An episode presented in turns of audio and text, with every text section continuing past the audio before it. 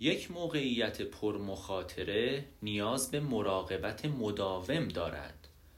بخش 4 قسمت 43 افتخار می کنم که در آفریقا به سختی کار کردم.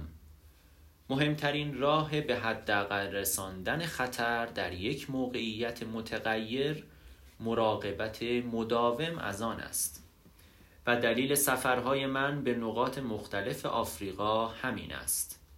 روزهایی که جوانتر بودم 2 یا 3 کیسه بزرگ از نمونه کالاهایمان در هوای بسیار گرم کشورهای آفریقایی به همراه می بردم و راه‌های خاکی شهرهای آفریقایی را طی می‌کردم.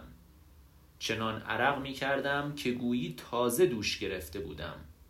اما در آن زمان افتخار می‌کردم که اولین صاحب کسب و تجارت کره‌ای بودم که قدم در آن بازار تازه می‌گذاشتم.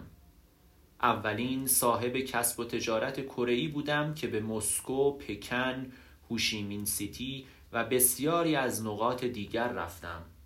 یک بار به آنگولا رفتم و بوفه صبحانه هتل محل اقامتم از مگس‌های موجود روی غذاها کاملا سیاه بود. اول نمیتوانستم چیزی بخورم. چند تخم مرغ شکسته نشده سفارش دادم و مقداری میوه از بازار خریدم که خودم آنها را پوست بکنم.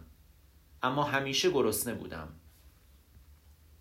بعد از 2 یا 3 روز غذاهای همان بوفه را خوردم، در حالی که سایر افراد نمیخواهند که بار دیگر به آن کشورها بروند. من افتخار میکنم که باز هم به آن کشورها بروم. به اطرافیانم میگویم که افتخار میکنم و هیچ اتفاقی هم برای سلامتی من نیفتاد.